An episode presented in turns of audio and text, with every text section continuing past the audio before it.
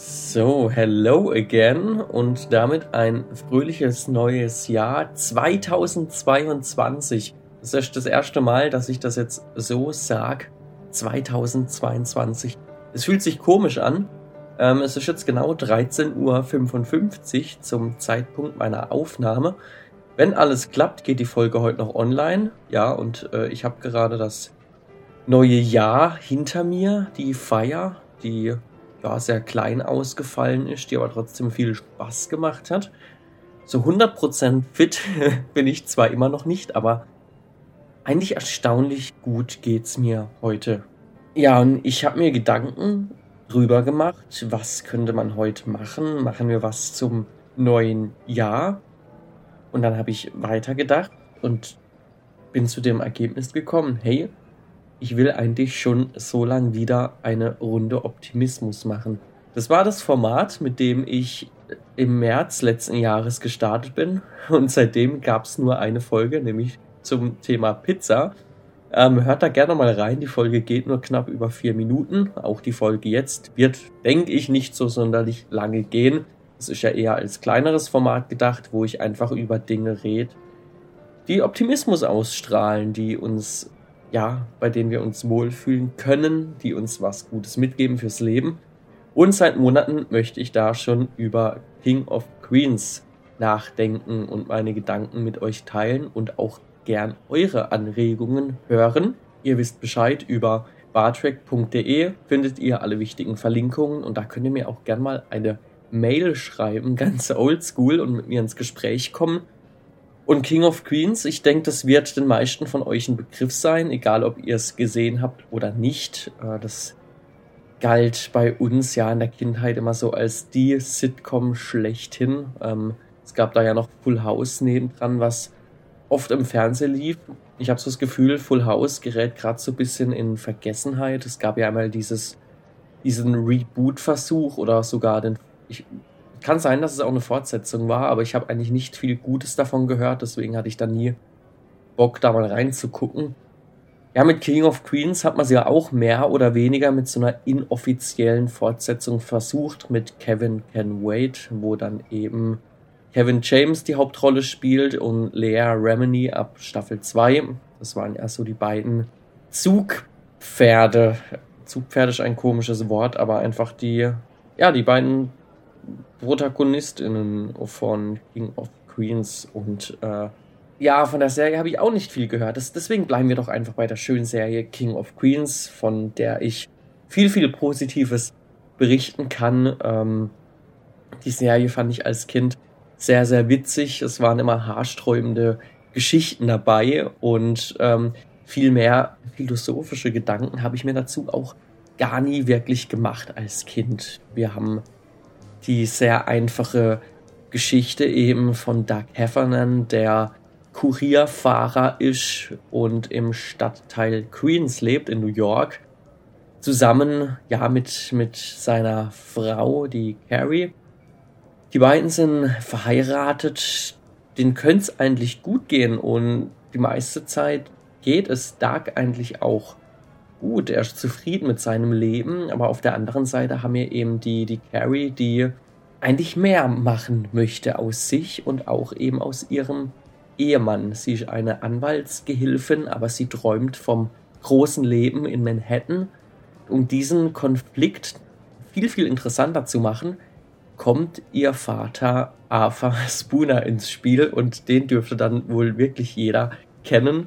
Gespielt von Jerry Stiller und das ist eben genau der, der alte Vater von Carrie, der aus Versehen in der ersten Folge sein Haus anzündet nach dem Tod seiner Frau, weil er so geknickt ist und ja, verwirrt ist und einfach nicht alleine zurechtkommt.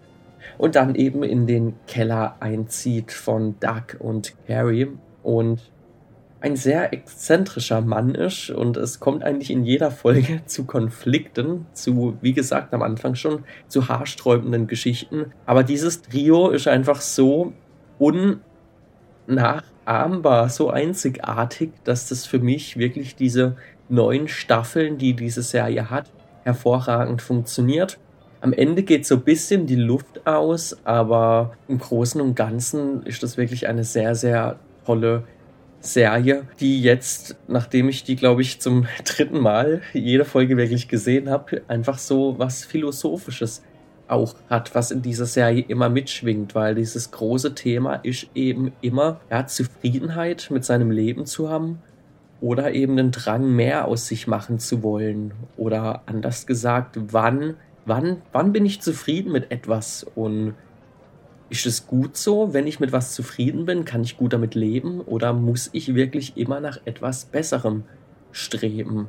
Und diese beiden Extreme werden, finde ich, wunderbar durch, durch Doug und Carrie eben vermittelt. Und es ist auch keineswegs so, dass jetzt Doug zu 100% mit seinem Leben zufrieden ist. Ähm, es gibt dann viele Situationen, wo er dann eifersüchtig zum Beispiel auf jemanden wird. Und da so, so, so ganz kleine Nichtigkeiten. Ja, aber ich, ich würde schon sagen, Doug strahlt eine ganz große Grundzufriedenheit aus, aber auf der anderen Seite eben Harry versucht mehr aus ihm zu machen und teilweise finde ich führt es zu weit, aber teilweise hat sie dann eben auch richtige Worte für ihn, weiße Worte eben, die dazu führen, dass er wirklich mehr aus sich macht. Das endet nicht immer gut, aber ja, es gibt eben auch Situationen, wo das durchaus berechtigt ist und ähm, ja, ich glaube, ich, ich muss auch gar nicht weiter über diesen Konflikt reden. Ich finde ihn einfach nur sehr faszinierend. Ich finde, er wird gut in der Serie immer mitgetragen.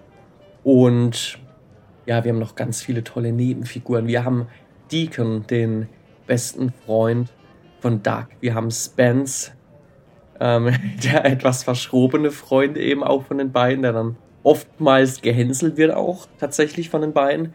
Danny, den Cousin von Doug, Danny schaut immer auf zu Doug, aber Doug fühlt sich immer genervt von Danny und behandelt ihn auch oft wirklich sehr, sehr ungerecht. Dann haben wir noch Holly, die Hundehüterin, also die endlich zum Gassi gehen da ist, aber dann eben angestellt wird, um mit Arthur, den Vater von Harry, Gassi zu gehen. Dann haben wir noch Kelly, die, die Frau von Deacon. Ja, ich gehe hier einfach gerade eine Liste durch, damit ich auch wirklich die ganzen Namen nicht falsch sage. Es, es sind viele tatsächlich, die im Laufe der Serie auftreten und wie man auch aus der Zusammenfassung vielleicht schon ein bisschen rausgehört hat. Ähm, ja, die, die Leute verhalten sich teilweise richtig mies zueinander, richtig arschig. Äh, da gibt's viele, viele Folgen, wo, wo es dann mir auch schon zu weit geht tatsächlich. Aber das Schöne an der Serie finde ich dann eben, dass die am Ende meistens doch noch zueinander finden und eben die Folgen dann auch nicht immer, aber doch meistens ein Happy End haben. Und dass das alles auch mit so einem Augenzwinkern erzählt wird. Zum Beispiel, was ich immer sehr, sehr witzig fand, eben der Arthur Spooner wird gespielt von Jerry Stiller. Das ist der Vater von Ben Stiller. Ich glaube, Ben Stiller ist uns allen Begriff als Schauspieler.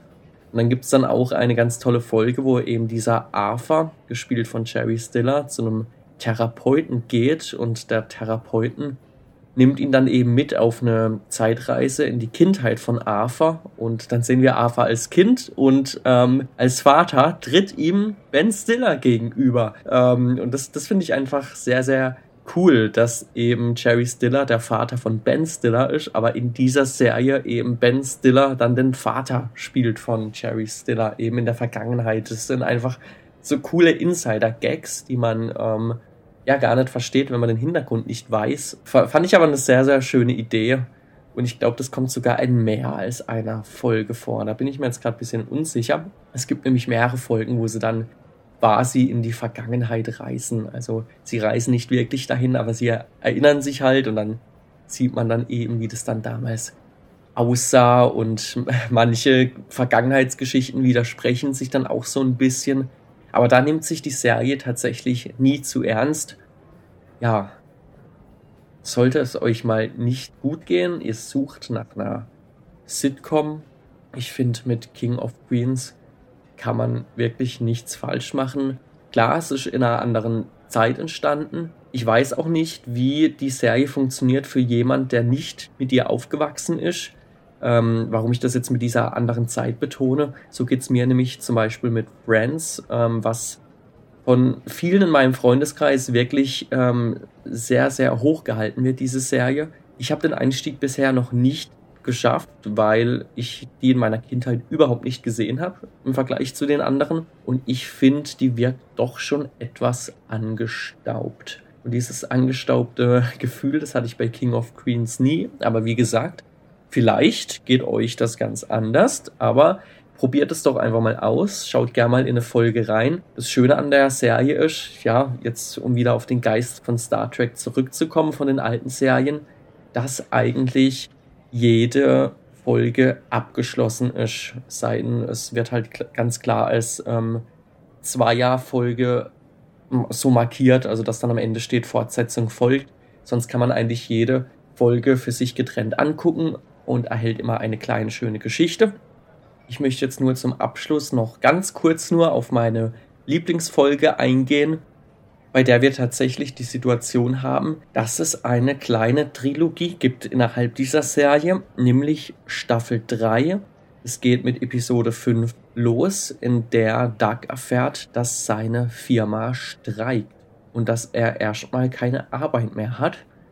Diese Folge wird dann fortgesetzt in Episode 6, in der er dann überlegt, was er machen kann und dann sich entschließt, Aushilfslehrer zu werden und dann kommt die siebte Episode mit dem Namen Strike Out, in der ja er so ein bisschen mit den Nerven am Ende ist und sich dann ein Dreiergespann bildet aus ihm, Doug, Deacon und Arthur und die dann zusammen durch die Straßen losziehen.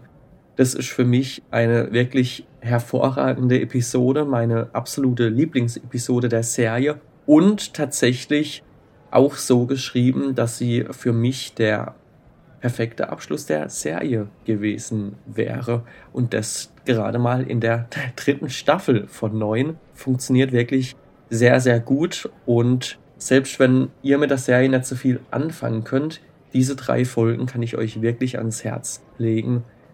Die erzählen eine tolle Geschichte mit einem tollen Ende, mit ganz, ganz vielen witzigen Momenten. Ich meine, das ist natürlich auch sehr, sehr wichtig bei einer Sitcom. Die beste Geschichte bringt nichts, wenn es einfach nicht witzig ist. Von dem her, wenn ihr nichts zu tun habt, gerade mal, wenn ihr nach einer neuen Serie sucht, vielleicht habt ihr jetzt gerade noch ein bisschen Urlaub, bevor dann ja, der Trubel des neuen Jahres wieder voll reinhaut, ähm, dann gebt doch mal King of Queens eine Chance. Wir hören uns die Tage wieder hier in der Bar ja, dann würde ich sagen, macht's gut. Bleibt gesund. Wie gesagt, auf bartwick.de gerne mal vorbeischauen. Gebt mir gerne tolle Bewertungen, würde mich sehr, sehr freuen. Zum Beispiel auf Apple Podcasts. Da kann man auch Rezensionen schreiben. Das hilft diesem Podcast hier berühmter zu werden und ja, mehr Leuten zugänglich zu werden. In diesem Sinne, macht's gut und bis dann. Ciao.